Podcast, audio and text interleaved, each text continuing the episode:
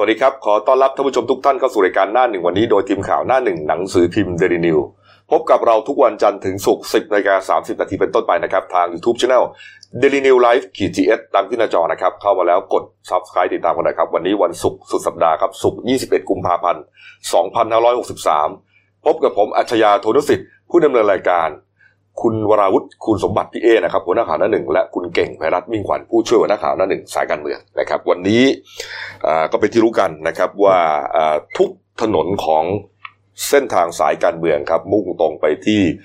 ศาลรัฐธรรมนูญนะครับ แล้วก็ครับพักอนาคตใหม่นะครับ วันนี้ครับบ่ายสามโมงตรงฮะ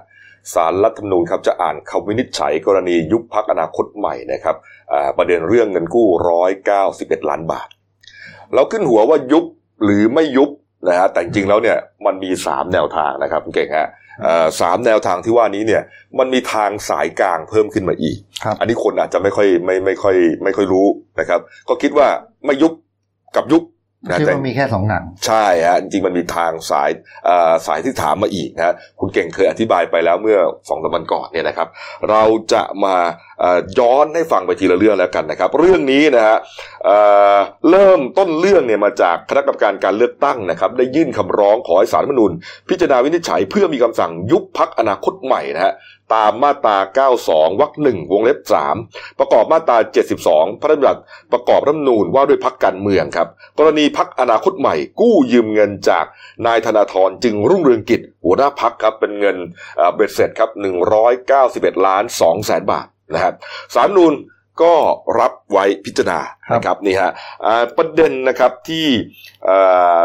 ตอนนี้เนี่ยฮะสารนูนเนี่ยน่าจะกำลังประชุมกันอยู่นะครับมีการประชุมกันฮะเอ่อเขาเรียกว่าประชุมแถลงด้วยวาจาและลงมติ พร้อมจัดทำคำวินิจฉัยฮะช่วงเช้าครับนะครับช่วงบ่ายก็ถึงจะอ่านนะครับอ่าตลอดเวลาการประชุมคือช่วงนี้เนี่ยนะฮะถ้าใครไปที่สามนูนเนี่ย อาจจะใช้โทรศัพท์ไม่ได้ เนื่องจากว่าจะมีการตัดสัญญาณโทรศัพท์บริเวณรอบสำนักงานเพื่อป้องกันไม่ให้คำวินิจฉัยรั่วไหลออกไปก่อนนี่ครับ ส่วนการชี้แจงต่างๆของกกตนะครับนี่ฮะ ก็ทางกกตเนี่ยได้ให้ข้อมูลว่าพรปว่าด้วยพักการเมืองมาตรา 62 ครับกำหนดที่มาของรายได้ของพรรคการเมืองไว้ 7 ประเภทครับนะฮะเจ็ดประเภทเท่านั้นครับ เพื่อใช้ในการดำเนินกิจการทางการเมืองตามอุดมการณ์นะฮะไม่มีรายได้ประเภทอื่น ๆ ที่เปิดช่องให้พรรคการเมือง สามารถกู้ยืมเงินมาดำเนินกิจการได้ ประเภทของรายได้ดังกล่าว จึงเป็นสิ่งที่แสดงลักษณะเฉพาะของนิติบุคคลตามกฎหมายพรรคการเมืองอืม ต่างจากนิติบุคคลตามประมวลกฎหมายแพ่งและพาณิชย์ครับ ดังนั้นครับ หากไม่ใช่เงินรายได้ที่กำหนดไว้ในกฎหมายพรรคการเมืองแล้ว แม้จะเป็นเงินที่ชอบด้วยกฎหมาย แต่ก็อาจจะเป็นเงินที่ไม่ชอบด้วยกฎหมายพรรคการเมืองครับคุณเก่งนี่ก็ฮะจริงๆไอ้เรื่องคดียุบพักเนี่ยจริงๆรายละเอียดมันเยอะนะอืมมันมันลากยาวมาเป็นปีครับแต่ว่าถ้าเกิดจะให้สรุปสั้นๆเนี่ยจริงๆมันมีจุดจุดตัดง่ายๆเลยอยู่แค่สองจุดครัจุบดแรกเนี่ยคก็รับคือ อ่าอนาคตใหม่เนี่ยเขามองว่ากฎหมายไม่ได้ห้าม ในเมื่อไม่ได้ห้ามเขาก็กู้ก็กู้ร้อยเก้าเก้าสิบเอ็ดล้านเขาก็ไม่ได้ห้ามก็ต้องทำได้ ใช่อืมอ่าอันนี้จุดจุดตัดแรกไม่ครับห้ามก็ทำครับ ก็กู้ แล้วก็ยืนยันว่าเงินกู้เนี่ย เป็นหนี้สินไม่ใช่ไม่ใช่รายได้อ่าอ่าอืมเอออันนี้จุดแรกครับมุมอนาคตใหม่มุมกกตเขามองว่าเฮ้ยในเมื่อกฎหมายไม่ได้ให้อำนาจครับ คุณทำไม่ได้ เพราะฉะนั้นในเมื่อคุณกู้เนี่ยเท่ากับ คุณทำผิดกฎหมายอืมแล้วกกตก็ตีความไปว่าไอ้เงินกู้เนี่ย มันเป็นเงินที่มาได้มาโดยไม่ชอบด้วยกฎหมาย ซึ่งมันจะเข้ากฎหมายพรรคการเมืองมาตรา72ซึ่งเป็นฐานในความผิดยุบพักอืมมันก็เลยเป็นจุดตัด2จุดเนี่ยง่ายๆเลย แล้วก็ท้ายสุดเนี่ย พอความมันเกิดข้อพิพาทขึ้นเนี่ยกกตก็ส่งสารรัฐธรรมนูญครับ เป็นคนกลางในการตัดสินแค่นั้นเองอืมวันนี้อืมนี่ฮะประเด็นนี้ครับเอ่อส่วนที่เราเกริดไว้นะครับว่า แนวทางคำวินิจฉัยนะฮะที่น่าจะมีสามแนวทางด้วยกันนะครับนี่ฮะก็ประกอบด้วยหนึ่งศาลเห็นว่าผิดจริงครับนะฮะผิดเลยนะครับผิดทั้งหมดเลยฮะก็ต้องตัดสินยุบพักไม่มีทางเลือกอื่นนะฮะและเพิกถอนสิทธิสมัครรับเลือกตั้งของกรรมการบริหารพักอนาคตใหม่ 10 ปี หรือจะเท่าไหร่ก็ตามเนี่ยนะฮะครับตามแนวคำวินิจฉัยที่สารรัฐธรรมนูญเคยวินิจฉัย กรณียุบพักไทยรักษาชาติไว้แล้วอืมซึ่งถ้าออกมาแนวทางนี้นะกกตจะต้องดำเนินคดีอาญาต่อด้วยเป็นดาบสองอีกอ่าใช่นะฮะครับส่วนข้อสองครับคุณเก่งฮะนี่ฮะเอ่อศาลเห็นว่าพักไม่มีความผิดตามมาตรา72ครับ อันนี้ไม่ต้องแปลไปเป็นอย่างอื่นฮะยกคำร้องอืมจบครับ กอดคอกัน แถลงข่าวเหมือนกับครั้งที่แล้วครับอืมแต่ว่าครั้งที่สามนี่แหละฮะอ่าหมายถึงว่าอ่าแนวทางที่สามนี่แหละครับ ที่บอกว่ามีความผิด แต่เป็นความผิดตามมาตรา 62 และมาตรา 66 พรบพักการเมืองเท่านั้นฮะอันนี้ไม่อยู่ในอำนาจที่ศาลรฐธรรมนูญจะพิจารณาจึงให้ยกคำร้องยุบพัก แต่เรื่องนี้จะวนกลับไปที่กกตจะต้องเป็นผู้พิจารณา เป็นผู้พิจารณาดำเนินการตามระเบียบกกตว่าด้วยการสืบสวนไต่สวน และวินิจฉัยชี้ขาด เพื่อที่จะดำเนินคดีอาญาตามพรบว่าด้วยการเมืองมาตรา124 125 ที่ว่าจะเอาผิดอ่าคนบริจาคเงินทรัพย์สินหัวหน้าพักตรงนี้ครับคุณเก่งอืมคือนี่คือจริงๆพอยพอยวันนี้จริงๆเนี่ยคนเนี่ยเขาอยากรู้สองเรื่องคือหนึ่งเนี่ยพักการเมืองกู้เงินได้ไหมเออ นะอ่าเพราะว่ามันมีหลายหลายพักไงก็ทำแบบที่นี้มันกู้แล้วมันมีเปิดชื่อมาประมาณยี่สิบกว่าพักอะมั้งอืมแล้วก็มีส่วนหนึ่งอยู่ในพักร่วมรัฐบาลด้วยประเด็นที่หนึ่งคนเขาอยากรู้เนี่ยกู้ได้ไหมครับและสองเนี่ยถ้ากู้เนี่ย อนาคตใหม่เนี่ยจะโดนยุบหรือเปล่าหัวใจสำคัญเนี่ยมันอยู่ที่การตีความมาตรา72ของศาลรัฐธรรมนูญครับ ที่มันเป็นฐานความผิดยุบพักว่าห้ามพักการเมืองรับเงินผิดกฎหมาย ตรงเนี้ยแหละอืมหัวใจสำคัญมันมันอยู่ที่การตีตรคงวามนี้ไงอนาคตใหม่เขาก็เอ่อเขาก็สู้ว่ามันไม่ได้เป็นเงินผิดกฎหมายเอ่อ มันเป็นเงินบริสุทธิ์นี่แหละ แล้วเขาก็อืมกู้มาใช่แต่เอ่อทางฝ่ายตรงข้ามเนี่ยเขาก็มองว่ามันไม่หมายมันไม่ได้หมายความว่าเป็นเงินผิดกฎหมายคุณไปเอาเงินมาจากยาติอะไร แต่มันเป็นเงินที่ไม่ชอบด้วยกฎหมายพักการเมืองอ่าก็ต้องนี่ก็ต้องรอดูเนี่ยมันก็มีความแย้งอยู่เนี่ยก็ต้องรอให้ศาลรัฐธรรมนูญเออเคาะอีกฝ่ายทีตรงข้ามพรรคอนาคตใหม่คือกกตเหรอครับ เอาเหรอฝ่ายตรงข้าม กกตก็เป็นกรรมการนะครับพี่เอ๊อ๋อกรรมการกลางนะฮะไม่ใช่ฝ่ายตรงข้ามนะฮะเฮ้ยกบฝ่ายตรงข้ามนะฮะบางคนเขาก็เอาไปคิดนะเฮ้ยเอาแล้วกรณีของโต๊ะจีนนะโต๊ะจีนพลังประชารัฐนะคุณเก่งมอันนั้นตีตกไปง่ายๆเลยนะไม่มีชาวต่างไม่มีชาวต่างชาติใช่ไหมครับเออจะไม่ผิดจำได้ไหมคุณเก่งจำได้ไหมจำได้จำได้แต่ว่าเออกรณีโต๊ะจีนเนี่ย ถ้าเกิดจำไม่ผิดเนี่ยมันจัดก่อนเดดเดดไลน์ประกาศกฤษฎีกาเลือกตั้งอืมอืมอืมมันก็ยังไม่อยู่ในในในบังคับ ของของในช่วงเลือกตั้งอืมอันนี้อันนี้รู้สึกว่ามันจะมีช่องอยู่เพราะว่าเขาเขาอาจอาจจะรู้ข้อมูลอินไซต์เขาเลยจัดก่อนก่อนที่ประกาศกฤษฎีกาอืมอืมนี่ฮะข้อต่อสู้อนาคตใหม่อีกเรื่องหนึ่งก็คือเขาสู้นะครับ บอกว่าพรรคการเมืองเนี่ยเป็นนิติบุคคล เช่นเดียวกับบริษัทเอกชน สามารถกู้ยืมเงินได้นะแล้วก็มีอีก 16พรรคการเมืองที่กู้เช่นเดียวกัน แต่ทำไมกกตถึงกลับมาเลือกปฏิบัติไม่ดำเนินการเอาผิดนะฮะนี่อืม นี่ฮะนี่ก็วันนี้ฮะบ่ายสามโมงอ่านนะครับ นี่ก็ต้องจับตานะครับไฮไลท์นะฮะอ่าทีมงานของเราจะไปประจำกันอยู่ที่พรรคอนาคตใหม่นะครับเพราะว่าเอ่อก็จะมีการถ่ายทอดสัญญาณมาจากศาลรัฐธรรมนูญนะครับ แล้วก็บรรดา key man คนสำคัญของพรรคนะครับ ไม่ว่าจะเป็นคุณธนาธรหัวหน้าพรรคนะฮะอาจารย์ปิยบุตรเลยครับพักนะครับ คุณช่อนะฮะโฆษกแล้วก็กรรมการบริหารพรรคหลาย ๆ ท่านเนี่ยก็จะไปอยู่ที่นั่น นะครับนี่ฮะก็คงจะแสดงท่าทีหลังจากเอ่อรับฟังคำวินิจฉัยแล้วไม่ว่าจะออกมาเป็นลบหรือเป็นบวกต่อพรรคก็ตามนะครับนี่ฮะบ่ายสามโมงเริ่มอ่านนะฮะของเราก็อาจจะเข้ารายการสักก่อนสักสิบห้านาทีเนี่ยนะฮะกด subscribe ไว้เลยนะครับนี่ฮะอืมนะครับ ก็ประเด็นประเด็นเรื่องยุบพรรคเนี่ยคือหลายฝ่ายเขาก็โฟกัสไปที่ว่ามันก็มีแนวโน้ม ถ้าเกิดมันยุบเนี่ยสสเนี่ยของเขาเนี่ยก็จะเหลือ65คน จากเดิมเนี่ยหายไปเลยมีหายไปเจ็ดเจ็ดเจ็ดสิบหกนะครับแต่ว่ากรรมการบริหารเนี่ยโดนตัด ก็โดนพ้นวาระไปก็เหลืออืม65เขาก็ต้องรอดูว่าไอ้65คนเนี่ยมันจะย้ายไปบ้านบ้านใหม่แบบสามัคคีกันหรือเปล่า หรือว่าจะมีบางส่วนเนี่ยแปรพักไปเติมเสียงให้รัฐบาลอีกอืมอ่า แล้วประเด็นหนึ่งอ่าดูไปกันครบหรือเปล่า ส่วนหนึ่งเนี่ยจะไปเติมเสียงให้รัฐบาลหรือเปล่า แล้วก็อีกส่วนหนึ่งเนี่ยจะย้ายไปบ้านใหม่เนี่ยหลังไหนชื่ออะไรหัวหน้าใหม่คือใคร คือบ้านหลังใหม่เนี่ยถ้า เป็นฝ่ายค้านด้วยกันก็ไม่มีปัญหาอะไรนะครับ แต่หลังใหม่ถ้าฝากรัฐบาลเนี่ยแน่นอนนะเสียงมันก็สวิงกลับไปเนี่ยนะฮะแต่คุณธนาธรเขาก็มั่นใจนะ บอกว่าเอ่อมาด้วยกันไปด้วยกันน่ะนะมั่นใจว่าเอ่อถ้าบังเอิญถูกยุบจริง ๆ นะครับสสเนี่ย ก็จะไปด้วยกันหมดนี่แหละ แล้วส่วนเรื่องพักใหม่เนี่ยยังอุบไตอยู่วันก่อนที่เรารายงานนะ คุณธนาธรโพสต์ไว้อย่างนี้นะครับ เมื่อวานนี้ฮะโพสต์ทิ้งท้ายไว้ก่อนตัดสินยุบพักวันหนึ่งนะครับ ประเด็นสั้นๆคือว่าสำหรับเรื่องเงินกู้นั้นหากย้อนเวลากลับไปได้ หากเราถูกกีดกันทุกวิถีทางในการระดมทุนเหมือนที่ผ่านมา และหากจำเป็นต้องกู้ เราก็จะทำเช่นเดิม นี่ฮะยังยืนยันว่าจะกู้นะจะกู้อย่างเปิดเผยและตรวจสอบได้เหมือนเดิมอ่ายืนหยัดยืนยันในหลักการที่ถูกต้องแม้ จะต้องแลกมาด้วยชีวิตก็ตามอ่าโอ้โหนี่ฮะเป็นไพ่ใบสุดท้ายของคุณธนาธรเลยคือนะตอนนั้นผมจำได้กว่าจะได้ตั้งพรรคการเมืองโอ้โหคอสชดึงเกมอืมหน้าดูอืมคือเรียกว่ากว่าจะได้ตั้งนี่เลือดตาแทบกระเด็นอะ อืมเนี่ยแล้วเขาก็ระดมด้วย ระดมมวลชนอะระดมฮะคนอะไปที่พักวันนี้แหละ บ่ายสามช่วงเช้านี่เขามีประชุมสภานะเห็นว่าใช่ใช่อ่าสสเขาก็จะประชุมอยู่เสร็จแล้วก็ช่วงบ่ายก็จะไปกันที่พักนี่มีการจำหน่ายอะไรอะอะไรอะเครื่องเครื่องที่ของที่ระลึกอะไรพวกนี้นะอืมครับรุ่นรุ่น limited หรือเปล่าเดี๋ยวจะต้อง rare item เดี๋ยวจะต้องฝากทีมงานเราซื้อ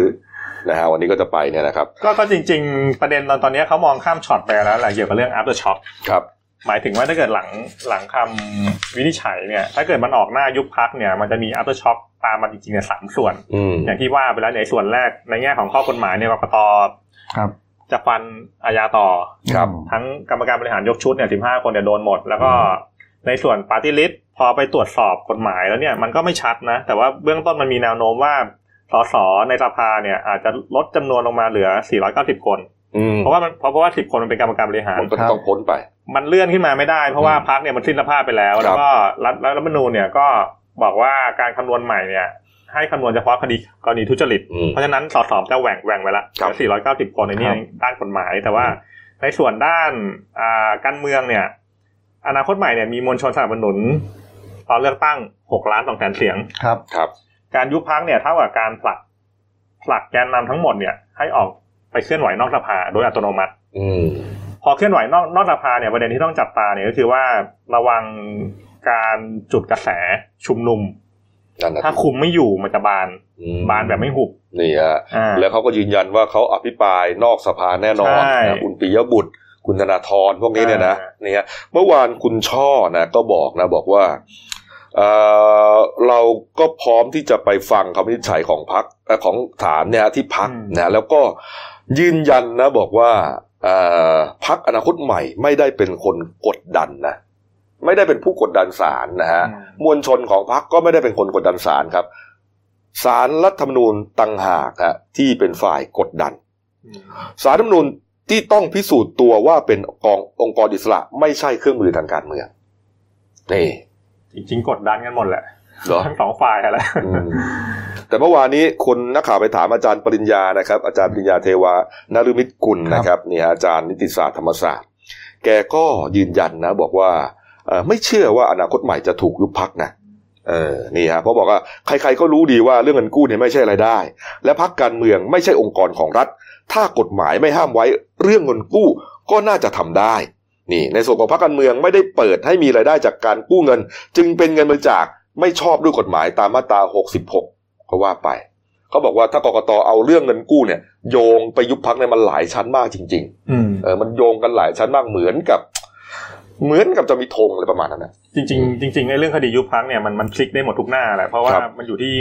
การวินิจฉัยของคนถือปากกาไงอืมไปได้หมดอะทุกหน้าอะจริง ๆ มันมีเหตุผลอธิบายได้หมดมีตรรกะอธิบายได้หมด เมื่อวานนี้มีการประชุมสภานะครับ มีการอย่างที่ฮะคุณเก่งบอกแล้ว ไอ้พระอื่นที่กู้ก็ต้องเสร็จหมดสิ ใช่ก็ก็คือมันมันมันก็ต้องตามมันก็ต้องเป็นตามวิธีมันก็ต้องเป็นมาตรฐาน เหมือนเหมือนก็กรณีสสถือหุ้นสื่ออะพี่ครับครับธาธรโดนโดนไปแล้วคนหนึ่งแต่ว่าอีกอีกกลุ่มหนึงเนี่ยทั้งฝ่ายการฝ่ายรัฐบาลเนี่ยอืม เรื่องยังค้างที่กกตอยู่เลย อ๋อ ก็ต้องรอดูต่อ อืม เข้าใจแล้วครับ เมื่อวานมีการประชุมสภานะครับ ทางอนาคตใหม่เขาเสนอยตินะฮะขอให้อ่าสภาผู้แทนราษฎรตั้งกรรมธิการวิสามันศึกษาแนวทางป้องกัน ไม่ให้เกิดการรัฐประหารขึ้นอีกในอนาคต นี่ฮะก็มีอาจารย์ปิยบุตรนะครับมีการกล่าวสรุปเนี่ยนะบอกว่าเอ่อเรื่องนี้นะอยากให้คนไทยเนี่ยมีจิตสำนึกและต่อต้านรัฐประหารนะครับไม่ควรจะยอมจำนนต่อรัฐประหารนะครับแล้วก็ยตินี้เนี่ยไม่ได้มีผลต่อความมั่นคงของรัฐบาล ไม่ได้กระทบการทำงานของรัฐบาล อยากให้ทุกคนเนี่ยช่วยกันโหวตให้หน่อยนะฮะและถ้าสสไม่ลงมติตั้งกรรมธิการวิสามันเพราะเกรงใจ ผม หมายถึงอาจารย์ปิยบุตรมีครัคำถามว่าตกลงแล้วเราเป็นผู้แทนของราษฎรหรือเป็นลูกน้องของนายพล เพราะมันแสดงให้เห็นว่าเงาของรัฐประหารยังวนเวียนอยู่รอบสภา นี่แกบอกตอนท้ายบอกว่าชะตากรรมของผมตอนนี้อยู่ในมือของสารรัฐธรรมนูญ วันนี้อาจจะเป็นวันทำงานครั้งสุดท้ายของผมก็ได้ จึงหวังว่าทุกคนจะร่วมกันยกโหวตรับยตินี้ ไม่ใช่วาระของพรรคอนาคตใหม่ ไม่ใช่วาระของฝ่ายค้าน แต่เป็นวาระหรือเป็นวาระของรัฐบาล แต่เป็นวาระของชาติที่สภาต้องร่วมกัน ขอให้ทุกฝ่ายช่วยกันยกมือเพื่อสร้างประวัติศาสตร์ร่วมกันอืมแล้วสุดท้ายได้ตามประสงค์ไหมครับคุณเก่งที่ที่เมื่อวานเท่าไหร่มีมติไม่ตั้งใช่ไหมสองร้อยสี่สิบสองต่อสองร้อยสิบห้าเสียงอืมไม่สนก็ตั้งไม่สนแล้วครับเอ่อไม่สนอาจารย์พิบุตรหรอกครับ ก็จริง ๆ แล้วเนี่ยก่อนหาเสียงในยหลายพักเขาก็ยืนยันนะว่าเขาไม่สนับสนุนรัฐประหารนะ นะใช่ก็คือหลายพักเนี่ยเขาก็ประกาศเนี่ยไม่สนับสนุนไม่ไม่สนับสนุนรัฐประหารพร้อมเดินหน้าประชาธิปไตยแต่พอถึงถึงลงมติตั้งกรรมาธิการจริงก็กลับกลายเป็นว่าไม่ต้องตั้งดีกว่า ไม่เอาดีกว่า ไม่เอาดีกว่าเดี๋ยวเดี๋ยวมีปัญหากันไม่เอาดีกว่าแต่ผมก็เมื่อวานเรียกว่าไงผมจำได้ตอนลงไปปิดหน้าหนึ่งผมครับบรรยายรูปอาจารย์ปิยบุตรหน้าอย่าบอกหน้าอย่าเขาหน้าเขาผิดหวังจริงๆนะอย่าบอกถึงขั้นน้ำตาไหลนะเนี่ยอืมคือสี คือสีหน้าแบบรู้เป็นคนแบบรู้สึกผิดหวังมากเออเขาเป็นคนตั้งใจอ่าเออลองตั้งใจจริงๆสสก็ควรจะต้องตั้งใจทำงานกันทุกคนนะครับอืมนี่ฮะอ้าววันนี้ลุ้นกันนะครับลุ้นกันนะว่าจะออกหน้าไหนนะครับ หน้าแรกหน้าสองหรือหน้าสามนะฮะก็รับรองว่าเอ่อ ไฮไลท์อยู่ตอนเย็นนี้แน่นอนนะครับอืมเอาละครับอะอีกเรื่องหนึ่งแล้วกันนะการเมืองครับ ท่านประธานชวนหลีกภัยนะฮะกล่าวถึงการอภิปรายไม่ไว้วางใจที่จะมีขึ้นในสัปดาห์หน้า อันนี้ประธานชวนบอกเองนะครับ ว่าตกลงกันไว้ว่า 24 ถึง 27 กุมภาพันธ์นะครับสรุป 4 วันนะครับเนี่ยฮะจากเดิมที่จะจบ 26 กุมภาพันธ์แต่ว่า 24 คือวันจันทร์รัฐบาลขอเลื่อนไปเริ่มช่วงบ่ายใช่ เช้าจะประชุมครมอืมฝ่ายค้านก็เลยขอเลื่อนขยับออกไปอีก ขยายเวลาออกไปอีกอีกวันหนึ่งอืมแต่ว่าอ่าจะตกลงจะคำนวณกันตามเวลา หรือจะคำนวณตามคนเนี่ยเดี๋ยวค่อยตกลงกันนะคุณเก่งใช่ก็ก็ถ้าเกิด 24 ถึง 27 เนี่ย ไอการลงมติมันจะต้องเป็นวันที่ 28 กุมภาเพราะว่ากฎหมายเนี่ยเขียนเขียนไว้การอภิปรายกับการลงมติเนี่ยห้ามทำวันเดียวกัน อืม แล้วมันก็ต้องเดทไลน์28นั่นแหละมันจะล่าไปกว่านั้นไม่ได้เพราะว่า 28 คือปิดปิดประชุมเรียบร้อยละครับใช่แล้วก็อีกประเด็นหนึ่งก็คือ ถ้าเกิดมันจะโยงกับเรื่องอนาคตใหม่ ถ้าเกิดวันเนี้ยโดนยุบพักเนี่ยสสจะไร้สังกัดอืมประเด็นก็คือสสที่ไร้สังกัดเนี่ย ไปซักฟอกในสภาได้หรือเปล่า เมื่อวานท่านท่านประธานชวนก็ยืนยันแล้วว่าสสก็ทำหน้าที่ได้ในฐานะฝ่ายนิติบัญญัติเพราะว่าข้อบังคับไม่ได้ห้ามครับอืมก็อาจจะยังหาสังกัดไม่ได้ก็ไม่เป็นไรอืมนะครับนี่ฮะแต่ก็ทำหน้าที่ไปก่อนได้อ่านะครับนี่ฮะ เอาละฮะคุณเก่งมีอะไรเพิ่มเติมไหมครับประเด็นการบ้านการเมือง เมื่อวานเมื่อวานทางทางเพื่อไทยเขาก็ออกมาบอกว่าไอ้การอภิปรายครั้งนี้มันจะเปลี่ยนรูปแบบไปนะ จากอืมเดิมเนี่ยจะใช้ทีมซุปเปอร์สตาร์แบบห้าหกคนที่อภิปรายลากยาวสองสามชั่วโมง แต่พอดีเลือกตั้งครั้งนี้ซุปเปอร์สตาร์ตกตกโหวตไม่ได้เข้ามา ไม่ได้เข้ามาในสภาฮะก็เลยต้องเป็นแถวสองอะ ใช่ก็เลยเปลี่ยนใหม่เป็นเป็นทีมเวิร์กเขาจะแบ่ง แบ่งซอยประเด็นประเด็นการซักฟอกนั่นแหละ ก็จะมีสองสองส่วนเขาเขาก็เดี๋ยวรอดูนะจะสมราคาคุยหรือเปล่าส่วนแรกเขาก็บอกว่ามันเป็นเรื่องที่แบบมีเงินทอนมีใบเสร็จอืมส่วนที่สองเนี่ยไม่มีเงินทอนไม่มีใบเสร็จ แต่ว่าเป็นการทุจริตเชิงโครงสร้างกับเชิงนโยบายอืมแล้วเขาก็เชื่อว่ามันจะฟ้องปปชได้สี่ห้ากรณีอืมรอดูต่อไปแหมถ้าอนาคตใหม่ถูกยุบนี่ผมเสียดายนะ ไม่ได้ดูลีลาของอาจารย์ปิยบุตรนะอืมเออหลายคนเลยอะนะฮะเพราะว่าน่าจะอธิบายแบบมีเหตุมีผล นะครับแล้วก็ใช่มันเป็นงานเกี่ยวกันไม่ไว้วางใจเนี่ยมันชัดเจนอะนะครับว่าว่าจะต้องพูดกันยังไงอืมเป็นนะครักาบรอภิปรายแบบคนรุ่นใหม่ด้วยไม่ใช่เอาอารมณ์มาใส่เอากระดาษแผ่นเดียวมาชูแล้วก็พูดไปเรื่อยอะไรยังมียังมียังมีคุณทีมทีมพิธาอีกคนหนึ่งยังยังเข้าไปอภิปรายได้อ๋อคุณทิมเดี๋ยวรอดูพิธานี่ไม่ได้เป็นไม่ได้เป็นกรรมการบริหารอ๋อเอาเอาละครับนะการเมืองก็ลุ้นกันนะครับครับ เอามาดูเรื่องไวรัสหน่อยนะครับโควิด -19 หรือว่าโควิด -19 เนี่ยนะครับเมื่อวานนี้ครับนายกรัฐมนตรีครับพลเอกประยุทธ์จันโอชา เปิดเผยภายหลังเป็นประธานการประชุมคณะกรรมการอำนวยการเตรียมความพร้อมป้องกัน และแก้ไขปัญหาโรคติดต่ออุบัติใหม่แห่งชาตินะบอกว่าไทยเนี่ยต้องเตรียมรับมือเรื่องการแพร่ระบาด จากหลายประเทศตอนนี้อยู่ในระยะที่หนึ่งระยะระยะที่หนึ่งก็เป็นระยะเริ่มต้นอืมไทยเนี่ยอยู่ในระยะที่สองนะฮะตอนนี้ก็คือมีผู้ติดเชื้อแล้ว ครับแต่ยังไม่มากครับนะครับ แล้วก็ยังควบคุมได้นะครับ ครับ แต่ก็มีความเป็นห่วง เพราะว่าหลายประเทศฮะ มันไม่มีทีท่าว่าจะสงบลงอะอืมจีนนี่อ่าคุณหมอตายเพิ่ม ญี่ปุ่นตายเยอะอืมนะครับ จีนนี่เป็นพันสองพันคนแล้วครับติดก็เจ็ดหมื่นแปดหมื่นแล้วเนี่ยนะ อาจจะไปถึงระยะที่สามได้ ก็เลยจะต้องมาวางมาตรการป้องกัน มาตรการแก้ไขกันนะฮะก็เอ่อมีการบอกกันอย่างนี้ฮะถ้าวันหนึ่งเนี่ยฮะเป็นถึงระยะที่สามขึ้นมานะครับ ก็เอ่อ จะต้องวางแผนครับหนึ่งถึงสองเดือนแรกเนี่ยอาจจะมีผู้ป่วยมากกว่าหนึ่งพันรายต่อวัน และอาจจะมีผู้เสียชีวิตทุกวันครับจึงมีความจำเป็นต้องออกแผนรองรับไว้ในระยะที่สามนะฮะก็ให้ทางกระทรวงการต่างประเทศเนี่ยติดตามอ่าประเทศต่างๆนะฮะแล้วก็อ่าอยู่ระหว่างการทบทวนมาตรการตรวจลงตาหมายถึงว่าการคัดกรองคนเข้าประเทศครับจะประชุมร่วมกับสมาคมอ่าสภาความมั่นคงแห่งชาติ วันวันนี้นะฮะนี่นะฮะแล้วก็กระทรวงกลาโหมนะอาจจะเตรียมจัดตั้งโรงพยาบาลสนามโอ้โหโรงพยาบาลสนามนี่คือเราจะเอาเอาแบบอู่ฮั่นเลยเหรอเดี๋ยวนะใช่ก็คือว่าโรงพยาบาลที่ ตั้งขึ้นไปใหม่เลยอ่าเฉพาะโรคนี้โดยเฉพาะเพราะว่าจะเอามาปนกับโรคทั่วไปอื่นไม่ได้อืมนี่ฮะปลูกขึ้นมาใหม่เลยนี่ฮะรวมถึงอาจจะมีมาตรการควบคุมการแพร่เชื้อในระดับชุมชนครับให้ทำงานที่บ้านเออเลื่อนหรืองดการจัดชุมนุมขนาดใหญ่ครับแน่นอนครับพวกคอนเสิร์ตต่างๆ งดนะฮะเอ่อหรือว่าปิดสถานที่ที่มีคนจำนวนมากอืมโรงเรียนเรือนจำค่ายทหารพวกนี้เนี่ยโอ้โหอันนี้คือมาตรการอ่าระยะที่สาม นี่ครับนี่ฮะก็เมื่อวานนี้นะครับ คุณเอ่ออนุทินชาญวีรกูลครับ รองนายกรัฐมนตรีรัฐมนตรีสาธารณสุขนะครับ ก็ได้โพสต์นะฮะบอกว่าถ้าเราประกาศให้โควิด -19 เนี่ย เป็นโรคติดต่อร้ายแรงเนี่ยนะฮะครับมันจะเกิดอะไรขึ้น ขั้นตอนมันจะเป็นยังไง ขั้นตอนมันเป็นอย่างนี้ครับเอ่อจะมีแพทย์ผู้ชำนาญการ แล้วก็มีประสบการณ์ในการรับมือกับ สถานการณ์โรคพวกนี้ประชุมกันครับประชุมกันแล้วลงมติว่า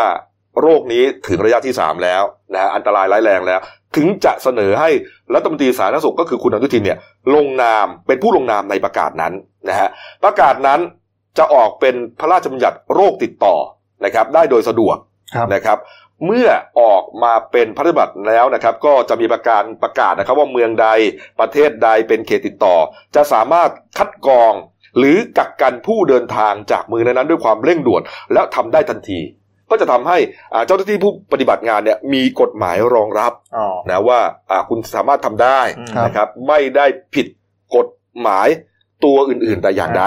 นี่ฮะอันเนื่องมาจากว่ากระทำการโดยสุจริตเพื่อป้องกันการเผย แพร่กระจายของเชื้อโรคชนิดนี้อืมนี่คุณอนุทินบอกว่าที่ผ่านมาครับ ไทยเราเคยประกาศโรคติดต่ออันตรายมาแล้ว 13 ครั้งด้วยกันอืมอืมนี่ฮะเราเอามาขึ้นมาดูฮะย้อนกลับไปไปในอดีตแล้วไอ้โรคพวกนี้เนี่ยบางโรคเนี่ยไม่มีในไทยแล้วนะครับ เอาอยู่ไปแล้วเนี่ยโรคแรกกาฬโรคฮะอ่าไม่มีใครติดแล้วฮะไข้ทรพิษก็ไม่น่าจะมีแล้วนะฮะอ่าไข้เลือดออกอ่าไครอ่าไครเมียนคองโกเออนี่ไม่ค่อยได้ยินชื่อนะอ่าเออมันอาจจะเป็นเอ่อ แพร่มาจากไอ้ไอ้ไครเมียนคองโกนี่แหละนะฮะอ่าไข้เวสต์ไนล์เออนี่อันนี้ไข้เหลืองนี่เออไม่รู้นะคจัรักบไงคุณนี่ฮะไข้เหลืองนะฮะไข้โรคไข้ละลาซาฮะอันนี้คุณอยู่ลาครับซาอ่าติดเชื้อไวรัสนิปา ติดเชื้อไวรัสมาบวก ติดเชื้อไวรัสอีโบลานะฮะเชื้อไวรัสเฮนดาแล้วก็นี่ฮะโรคซาร์โรคเมอร์ แล้วก็วัณโรคดื้อยาชนิดรุนแรงมากอืมพวกนี้เราก็ประกาศ แล้วก็เอาอยู่ทั้งหมดฮะครับโรคเหล่านี้ไม่เคยกลับมาก้ากายพวกเราอีกเลยคุณอนุทินบอกนะ ต่อให้มันกลับมาเราก็มีความสามารถที่จะจัดการกับมันได้ครับอืมแม้ว่าจะประกาศนะ ก็อย่าให้ประชาชนก็ไม่ต้องตกใจ เป็นมาตรการการป้องกันเท่านั้น ไม่ได้หมายความว่าเอ่อมันจะติดเชื้อกันรุนแรงขนาดนั้น แต่ว่าพูดไปอืมคือถ้าประกาศเนี่ยเราก็ต้องหวั่นๆบ้างนะเออนะเนี่ยอย่างอย่างตอนนี้ผมขอเสริมแล้วพี่ว่าไง มีเคสที่เกาหลีใต้นะคครัรับบเป็นผู้ติดเชื้อเป็นหญิง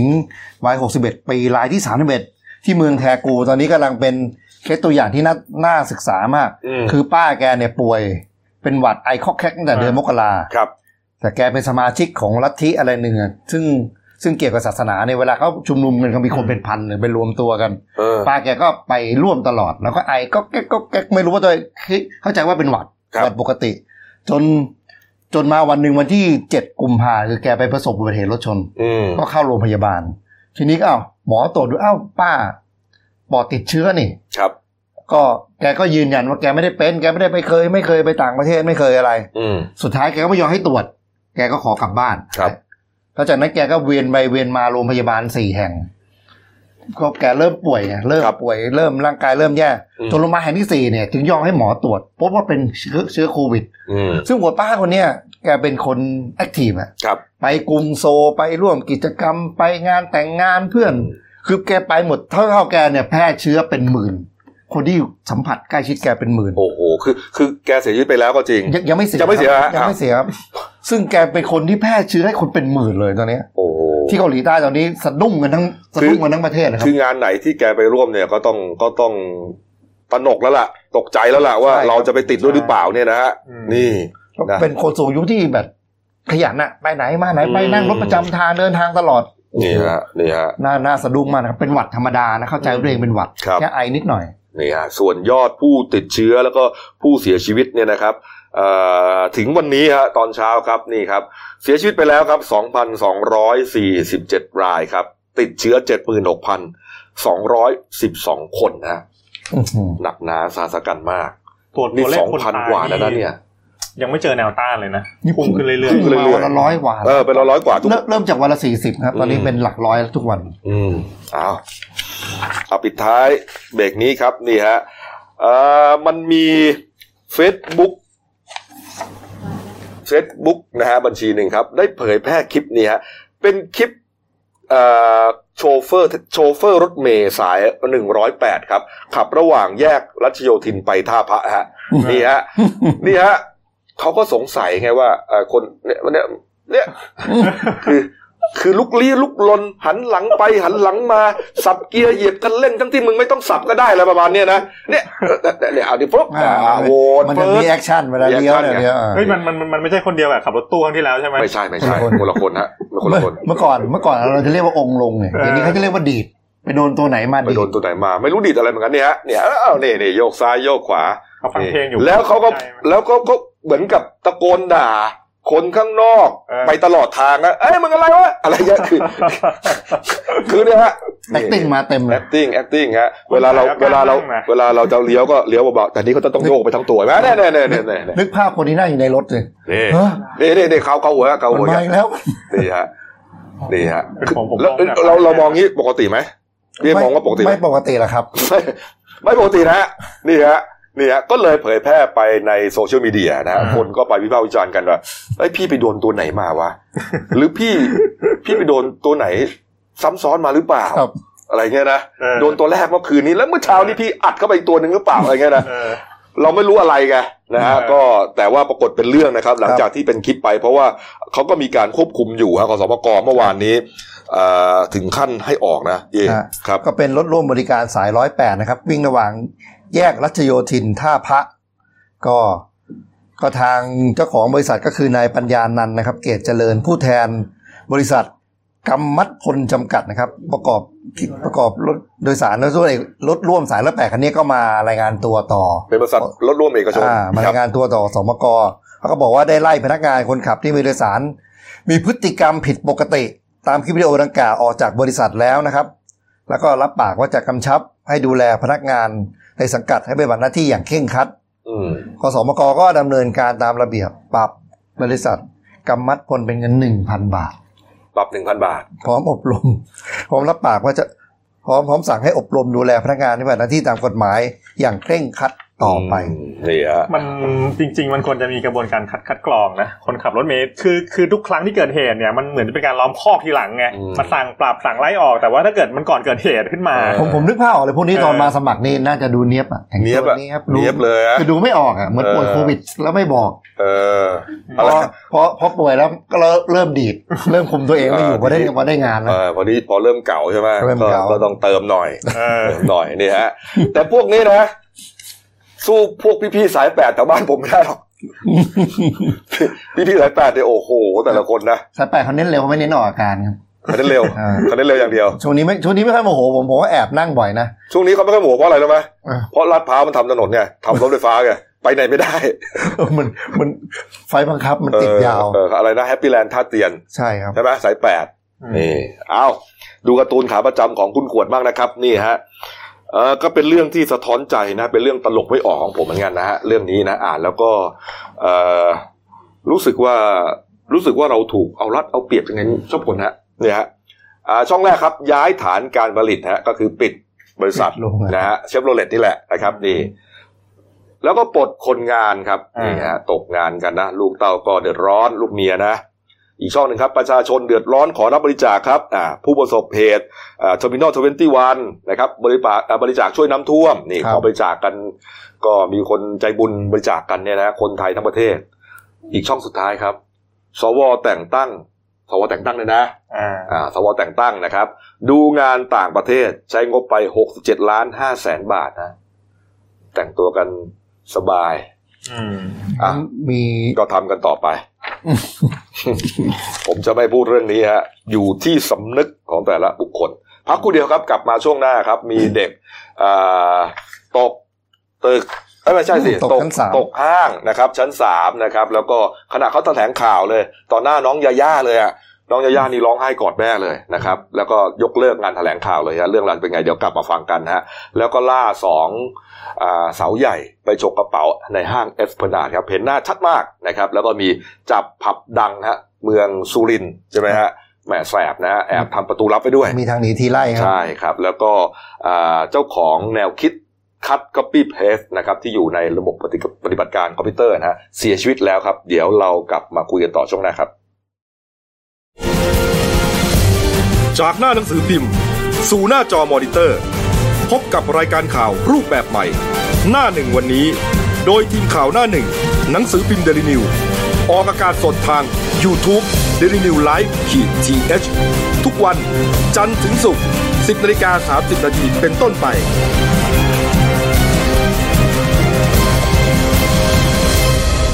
แล้วคุณจะได้รู้จักข่าวที่ลึกยิ่งขึ้น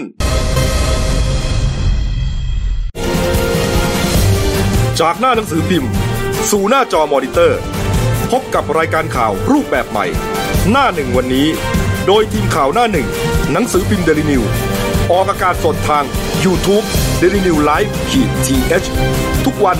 จันทร์ถึงศุกร์10นาฬิกา30นาทีเป็นต้นไป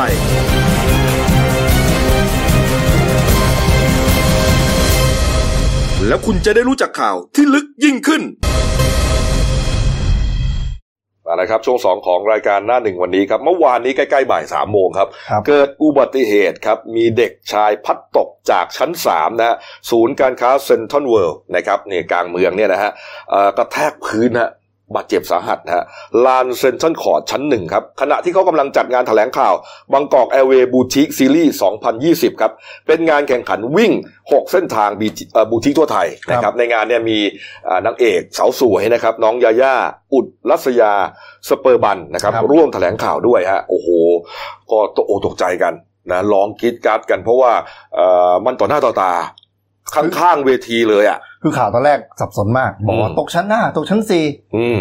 ตกชั้นสามเอาตกชั้นสามโอเคพอเช็คมาเริ่มเริ่มชั้นสามแล้วอ่าแล้วก็ลงไปมามาลงบันไดเลื่อนจากชั้นสามแล้วก็ไม่รู้ว่าเป็นตอนนั้นก็ไม่รู้ว่าเป็นชายเป็นผู้เด็กเป็นผู้ใหญ่ใช่ครับและตั้งใจกระโดดหรืออุบัติเหตุเออก็ยังไม่รู้ฮะนะครับก็ไปตรวจสอบครับพอไปตรวจสอบที่เกิดเหตุเนี่ยฮะพบว่าเป็นเด็กครับครับนี่ฮะเด็กชายอายุแค่ 12 ปีครับอ่าเรียนอยู่ป .6 โรงเรียนแห่งหนึ่งในจังหวัดเชียงใหม่ครับนี่ฮะอ่างานที่เขาเตรียมแถลงข่าวเขาต้องยกเลิกไปโดยปริยายครับ สอบสวนครับ น้องคนนี้มากับเพื่อนๆ 22 คนแล้วก็ครูอีก 3 คนนะครับมาจากเชียงใหม่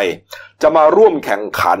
คณิตศาสตร์อืมนะในในพื้นที่กรุงเทพมหานครนี่แหละนะครับครับน่าจะแข่งเสร็จไปแล้วมั้งนะครัฮะบแล้วก็เหมือนกับอะพามาเที่ยวห้างกันอะก็เดินเล่นเดินเล่นอะไรกันเนี่ยนะฮะไอเด็กชายคนนี้เนี่ยนะก็มาเลือกซื้อของกับเพื่อนๆ แล้วก็เหมือนกับว่าซนน่ะ ใช่ใช่ซนนั่นแหละนะครับเนี่ยฮะซนน่ะ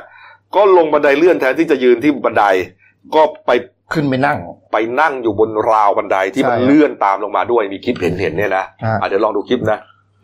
คลิปไม่หวาดเสียวอะไรนะครับ แค่เห็นแป๊บๆนะครับ นี่ นี่ฮะดูก่อนแล้วกันอ่านี่ฮะเดี๋ยวจะมีเด็กออกมาละหนึ่งคนนี่นี่ไงนี่ไงนี่ไงนี่ไงปุ๊บแล้วนั่มังนล่ปุ๊วบงก็ไปลงเลยแบบโอ้โห แค่นั้นเองฮะนี่แหละเป็นที่มาของที่น้องยาย่าตกอกตกใจมากเนี่ยนะฮะก็ปรากฏว่าพอตกลงไปแล้วครับพลาดตกลงไปสาหัสนะฮะเอ่อบรรบรรดาหน่วยกู้ภัยทีมงานต่างๆ ก็ไปช่วยกันเนี่ยนะฮะส่วนน้องยาย่าครับเขาบอกว่าอยู่กำลังเตรียมจะร่วมงานแถลงข่าวที่ว่าฮะอยู่หลังเวทีเตรียมจะขึ้นนะฮะครับจู่ๆน้องคนนี้ตกลงมา แล้วยาย่าเห็นพอดีอ่า ตกผ่านหน้าเขาไปเลยฮะ น้องยาย่ากรีดออกมาสุดเสียงเนื่องจากตกใจสุดขีด แล้วก็ร้องไห้โผล่เข้ากอดแม่ที่ไปอยู่ในในหลังเวทีด้วยนะฮะ อย่างเสียขวัญนะฮะอืมแม่ก็เลยรีบพาน้องยาย่ากลับบ้านเลย ไม่สัมภาษณ์อะไรเลยนี่ครับเพราะตกอกตกใจมากยาย่าก็ไม่รู้ว่าตอนนั้นเนี่ยน้องจะเสียชีวิตหรือเปล่า แต่สุดท้ายแล้วก็เอ่อแค่บาดเจ็บนะครับ แล้วก็มีสติโต้ตอบกับคุณหมอได้ด้วย และอาการปลอดภัยแล้วด้วย ถือว่าโชคดีมากนะ นี่เป็นมาตรการของห้างเขาอะยังอายุน้อยครับขอหน้ากายฟื้นตัวไวผมว่าคงกลับมาได้กลับมาเออปกติได้นะครับอ่านี่ก็รีบปิดเลยแต่ต้องปิดดีๆนะเดี๋ยวไม่มีอากาศหายใจ เออเอ๊ะทำไมไม่รีบช่วยเด็กก่อนวะเนี่ยหรือหรือหรือหรือหรือก็เป็นมาตรการเขาเออเข้าไปช่วยข้างในเออคือคือคือไม่สามารถไปจับได้ต้องให้รอกู้ภัยมาจับนะฮะอ่าไม่งั้นอาจจะบาดเจ็บหนักกว่าเดิม ผมว่าปิดมิดไปหน่อยนะ น่าจะเปิดช่องใช่ไว้เท่านี้ใช่ คือไม่ไม่มีใครไปถึงตัวดูว่าเป็นอะไรบ้างเลยปิดอย่างเดียวเลย เออ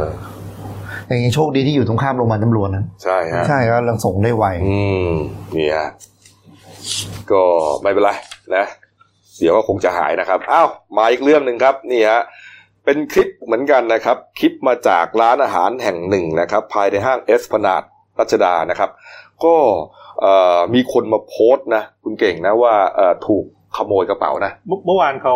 มีคนมาโพสต์คลิปคลิปหนึ่งว่ามีขโมยสองคนมาขโมยกระเป๋าเขาทำงานเป็นทีมด้วยนะอืมก็ทำทีเป็นโทรศัพท์เนี่ยแล้วก็อีกคนหดูนึ่งมืก็อดูมาคว้ากมือระเป๋าปรับเข้าไปนะเฟซบุ๊กก็ชื่ออ่าอะไรเนี่ย จินยานหรือเปล่าเนี่ย จินยานเชน อืมอืมปกติแก๊งแก๊งพวกนี้เขาเขาจะทำงานเป็นทีมอยู่แล้วใช่อืไหมพี่มกบนี่ฮะอืมนี่ฮะ อะดูใหม่นะนี่ทำเป็นทำทำท่านะทำท่าว่าหยกหยิบปุ๊บใส่กระเป๋าอ่าไม่คนคนคนที่จีนโทรศัพท์เนี่ยก็ยืนเหมือนเป็นคนบับังงให้ไว้อ่าอ่ายืนบังนี่ฮะนี่ฮะแล้วร้านที่เห็นเนี่ยทางซ้ายมือเนี่ยก็เหมือนกับมีพนักที่สูงขึ้นมาใช่ไหมใช่ครับเหมือนสูงประมาณศีรษะมันก็เลยทำให้มองไม่เห็น ผมก็สงสัยว่าเอ๊ะแล้วเขาวางกระเป๋าไว้ตรงไหนเนี่ย มันมันมีช่องระหว่างเก้าอี้มีช่องใช่ใช่ระหว่างเก้าอี้เนี่ยมันมีช่องนี่ฮะนี่เราเห็นชัดเจนมากนะเนี่ยนี่เพื่อนฝูงนะถ้าเห็นเนี่ยรู้เลยนะว่าเป็นใครเนี่ย นี่ฮะเขาล่าตัวอยู่นะตอนนี้นะฮะนี่ ไม่แน่ใจว่าเป็นแก๊งชาวต่างต่างชาติหรือเปล่า อืมพวกอะไรอะเพื่อนบ้านแถวเพื่อนเนี้ยบ้านนะเราแถวนี้แหละครับเพราะหน้าหน้าโซนเอเชีย เพราะว่าพฤติกรรมลักษณะเนี้ยพวกล้วงกระเป๋าในอ่าห้างป้ายรถเมล์หรือว่าเอ่อฉกกระเป๋าตามร้านเนี่ย ส่วนใหญ่ก็จะเป็นแก๊งพวกเนี้ย อย่างนี้ไม่ได้มีสองคนนะครับ เดี๋ยวเขา ออกไปเนี่ยมันน่าจะมีคนมารับไปจริงอืมคือไม่ให้ไม่ไม่ให้ของกลางอยู่กับตัวเลย อย่างอย่างอย่างที่สวนจตุจักรผมผมเคยเคยไปดูเจ้าเจ้าหน้าที่นะเขาตามอืมมันเขาเขาจะแบ่งแบ่งโซนเลยถ้าเกิดอยู่ทำงานยูเนียนมอลเนี่ยถ้าเกิครัดบย้ายมามาพักตัวที่สวนเนี่ยครัเขาบเขาก็จะไม่ไม่ล้วนที่สวนเพราะว่าถือถือว่าเป็นแหล่งพักของเขาอ๋ออ่อ่าสลับกันเป็นทีมอ๋ออย่างนั้นด้วยนะใช่เอ่อเอ่อผู้ใช้ Facebook ที่ว่าเนี่ยฮะจินยานเชียนก็บอกว่าโดนขโมยกระเป๋าค่ะ ไปกินข้าวกับเพื่อนที่เอสพลานาดรัชดา 19 กุมภาพันธ์ 18นาฬิกา7นาทีโดนผู้หญิงสองคนนี้ขโมยกระเป๋าไป ในกระเป๋ามีของรักมากสำคัญมากด้วย นี่ แต่ปรากฏว่าเขามาอัปเดตข้อมูลนะ บอกว่าเจอบัตรประชาชนแล้วก็บัตรต่างโยนๆไปถูกทิ้งทิ้งไว้ไว้ที่ห้องน้ำเซ็นเตอร์พอยต์สยามอืมวางกระเป๋าก็ต้องเดี๋ยวนี้ก็ต้องระวังนะระวังนะวางข้างๆก็ไม่ได้นะ บางทีเราเพลินๆเผลอๆนะ เจอมือ ดีล้วงออกไปเฉยเลยอืมต้องคล้องคอสมั่งกระเป๋าต่อไปนี้ ใช่ครับ วางบนตักเนี่ยแล้วก็เอาสายคล้องคอไว้มันจะได้ไม่หายนะฮะเออ เอ้ามาอีกเรื่องหนึ่งนะครับนี่ฮะเกิดขึ้นที่สุรินทร์นะครับตำรวจชุดเฉพาะกิจนะครับนี่ของตำรวจภูธรภาคสามเขาเขานำกำลังไปตรวจสอบสถานบริการ เป็นผับนะฮะชื่อว่าสปีดสามนะฮะอยู่ในโซนนิ่ง ใจกลางเมืองสุรินทร์ครับ เห็นว่าเอ่อมีผู้ปกครองร้องเรียนว่ามีการปล่อยปละละเลยให้เด็กอายุต่ำกว่า 20 ปีเข้าไปใช้บริการนะพี่ครับผับนี้อยู่ริมถนนสุรินทร์สิริรัตน์นะครับ อยู่ในอำเภอเมืองสุรินทร์ครับ ก็คือได้รับเจ้าหน้าที่ได้รับการร้องเรียนว่าผับเนี่ยปล่อยให้เด็กเข้าต่ำกว่ายี่สิบก็เปิดเกินเวลาแล้วก็เวลาเด็กเมาไม้มันจะเลิกเรา ไล่ตีกันวงเวงงงเวงงนแถวนั้นแบบเดือดร้อนอะเออเจ้าหน้าที่ทางสื่อภาคสามเขาก็เลยปลอมส่งสายลับเข้าไปครับ ก็พบว่าเออมันจริงมันให้เด็กเข้ามาไม่มีการตรวจอะไรเลยเออแล้วก็จำหน่ายเครื่องดื่มแอลกอฮอล์เกินเวลาจนสุดก็วางแผนจับกลุ่มกันนะครับครับในในในคืนวันที่สิบเก้าอืมก็พบนักท่องเที่ยวประมาณ 200 คนเนี่ยกำลังกินดื่มอย่างเมามันเลยอืมแล้วในผับเนี่ยมีมีทีเด็ดคือเขามีประตูลับ เขาจะทำประตูลับ เหมือนว่าเจ้าที่เข้าข้างหน้าเขาจะมีประตูลับเล็กๆสองรูให้ให้นักท่องเที่ยวนี่เล็ดลอดออกไป คือปกติต้องออกข้างหน้าใช่แต่ครับถ้าเกิดเหตุฉุกเฉินมีอ่าตำรวจมาล้อมไว้หมดแล้ว แล้วก็ตามแต่มาตรวจเนี่ย ประตูนี้จะทำงานทันทีใช่คจะรับเปิด ปรากฏว่ามันไม่เก่งไปกว่าตำรวจแล้วครับใช่เจ้าหน้าตำรวจเขาส่งสายลับเข้าไปเขาก็รู้ว่าอ๋อมีประตูลับอยู่อ่าเขาไปยืนไปเอาเอาคนไปนักดักไปรบอล็อกแล้วเลย ไปบล็อกเลยฮะสุดท้ายออกไม่ได้สักคนนะถูกจับไปเท่าไหร่ครับพี่เอ่อถูกจับไปสอง เกือบ 200 คนนะครับ แต่โอ้โหเมื่อตรวจแล้วพบว่าต่ำกว่า 20 ปี 130 คนอือหือฮะก็ก็ก็เลยจับกลุ่มนายธวัชชัยทรัพย์สินครับผู้ดูแลสถานบริการดังกล่าว ก็ให้ตั้งข้อหาร่วมกันขายเครื่องดื่มแอลกอฮอล์แก่ผู้มีอายุต่ำกว่า 20 ปีบริบูรณ์ และร่วมกันยุยงส่งเสริมให้เด็กประพฤติตัวไม่เหมาะสม แล้วก็แล้วก็ดำเนินคดีตามกฎหมายครับ แต่ครับแต่เมื่อวานเราก็รอทั้งวันนะ ว่าจะมีการเด้งเด้งห้าเสือห้าอะไรไหมยังยัง เพราะว่า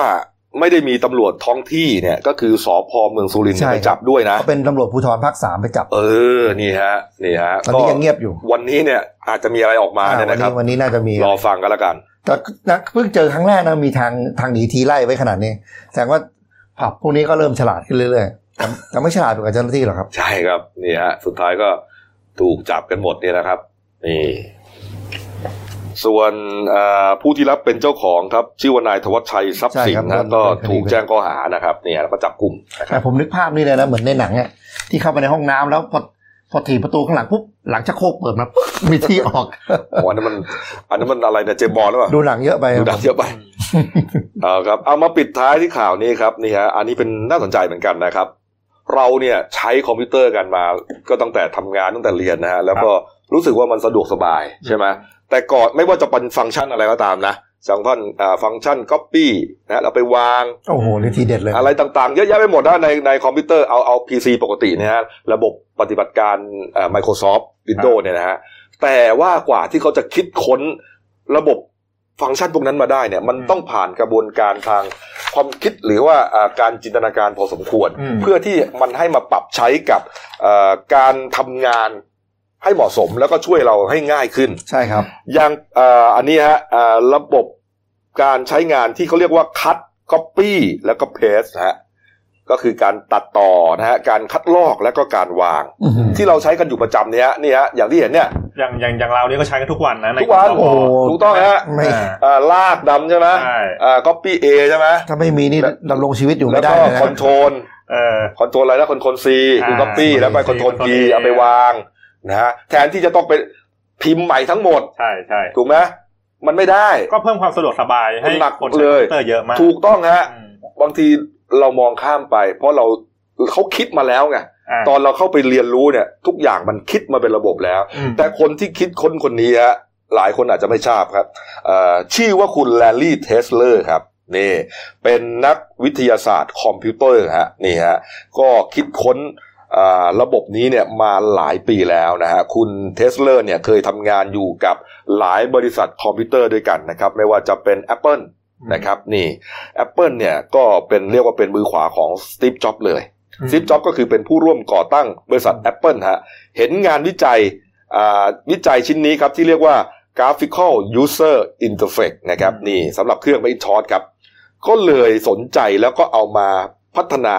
ปรับปรุงต่อยอดให้เป็นผลิตภัณฑ์ของ Apple อืมนะครับนี่ฮะอันนี้อีกเรื่องหนึ่งนะไอ้ส่วนไอ้ cut copy paste เนี่ยก็เป็นอีกเรื่องหนึ่งที่แกคิดค้นอ่านี่นี่ครับปรากฏว่าอ่าคุณ Larry Tesler ครับได้เสียชีวิตลงแล้วนะครับนี่ฮะอ่าเมื่อวันจันทร์ที่ผ่านมาครับ ก็สี่วันแล้วล่ะนะครับจันทร์ที่ 17 กุมภาพันธ์ฮะอืมอายุได้ 74 ปีครับ นี่นี่ครับ คุณ Tesler เนี่ยทำงานกับ Apple แล้วนะครับ ก็ยังทำงานร่วมกับ Statecast นะครับในกลุ่มสตาร์ทอัพนะครับที่ทำเกี่ยวกับซอฟต์แวร์ด้านการศึกษา แล้วก็บริษัทยักษ์ใหญ่ทั้งนั้นครับ Amazon Yahoo เนี่ยฮะพวกนี้ครับ แล้วก็ล่าสุดครับเป็นที่ปรึกษาทางด้าน User Experience นะครับในแคลิฟอร์เนียครับอืมนี่นี่ว่าเป็นใช้คำว่าพลิกโลกได้ไหมอืมก็เกือบนะพลิกโลกให้ แบบช่วยชีวิตง่ายขึ้นเยอะเลย ใช่ใช่ครับใช่ครับนี่ฮะจริงๆเนี่ยมันมีอะไรอีกหลายอย่างนะที่ที่มันจะทำให้ชีวิตเราสะดวกสบายขึ้นกับคอมพิวเตอร์เพียงแต่ว่าเราไม่ได้คิดกันแค่นั้นเองอืมนะครับ นี่ฮะเอาละครับอ้าวมาดูหน้าหนึ่งซื้อพิมพ์เราหน่อยนะครับ นี่นี่ครับ ที่เชียงใหม่ ไฟไหม้ร้านข้าวซอยลำดวนสาขาสองครับนี่ร้านดังนะร้านดังร้านดังของจังหวัดเขาเลยครับ นี่นี่ครับ นี่จับผับดังนะแล้วก็มีอีกนี่ อันนี้รูปนี่ไม่เล่นไม่ได้ใช่ไหมพี่อ่าโอ้โหนี่เมื่อวานเห็นรูปเฮ้ยกอบเปลี่ยนนะฮะนี่ครับจระเข้เกลือนนะฮะนี่ครับ มีการไปรับซื้อซากจระเข้80 ตัวจากฟาร์มบรรทุกมาแล้วปรากฏว่าเอ่อจะไปส่งโรงงานที่สมุทรปราการพลิกคว่ำในพื้นที่อำเภอท่ามะกาอ่าจังหวัดกาญจนบุรีครับเป็นจไประเข้ดูภาพเต็มๆเลยฮะเป็นจระเข้ที่ถูกถูกฆ่าเรียบร้อยแล้วนี่ฮะ โอ้โหคนเห็นนี่ตกใจแย่ตกใจนะเนี่ย แต่จริงๆแล้วมันเป็นเป็นซากนะแปดสิบตัวครับก็หนักเอาเรื่องกันนะโอ้โหว่าล้อระเบิด ล้อหลังระเบิดเออทำให้เสียหลัก เออ นี่ครับคนที่จะเข้าไป เอ้ย มันเป็นหรือมันเป็นหรือมันตาย หรือมันสลบเฉยๆ มันแกล้งสลบหรือเปล่าวะ พอเราไปใกล้ๆตัวมันจะแว้งงับเราหรือเปล่าวะนี่ไหม ใช่เออมันจก็ริงๆเอ่อจระเข้เนี่ยเขาทำเป็นเรียกว่าเป็นธุรกิจนะนะครับเออเป็นฟาร์มขาเรียยกว่าหนังขายขายหนังเนื้อขายกระเป๋าครับผมเอ้ยขายหนังขายเนื้อไปทำเออเออได้หมดนะครับ แล้วก็เอ่อไม่ไม่ได้เป็นเรื่องอะไรแล้วแหละเขาทำฟาร์มกันใหญ่โตแล้วนะครับนะฮะส่วนเรื่องสั้นของฉันนะครับเอ่อเรื่องที่ตีพิมพ์ลงฉบับวันเสาร์ที่ 22 กุมภาพันธ์นะฮะชื่อว่าเรื่อง Hyperspace ใน Cyberspace ครับ โอ้โห นี่ฮะ เขียนโดยคุณสมภพนินกำแหงนี่ เรื่องนี้ก็น่าจะเป็นลักษณะไซไฟหน่อยนะอืมเออนี่ชื่ฮะอคุณเขียนนามสกุลคุณคนอยู่เออ สมภพนินกำแหงนะครับเอาละครับ ก็มีทีมตีพิมพ์ตลอดทั้งปีเออนะครับ ก็ไปหาอ่านกันนะครับ วันนี้หมดเวลานะครับ ฝากช่องเราด้วยนะครับเดนิวไลฟ์ขีดจีเอสนะครับ เข้ามาแล้วกดซับสไครต์กดไลค์กดแชร์กดกระดิ่งแจ้งเตือนนะครับ มีรายการดีๆทั้งวันและทุกวัน และอย่าลืมครับ เดี๋ยวจบรายการเราก็อ่าสมบัติเปลือก นะครับแล้วก็บ่ายโมงตรงก็เป็น after the game กีฬานะครับแล้วก็ใกล้ๆบ่ายสามครับถ้าถ่ายทอดสดนะฮะสารรัฐมนูญอ่านคำวินิจฉัยยุบพักอนาคตใหม่กรณีเงินคู่ร้อยเก้าสิบเอ็ดล้านนะครับติดตามชมกันนะครับ วันนี้ลาไปก่อนครับ สวัสดีครับ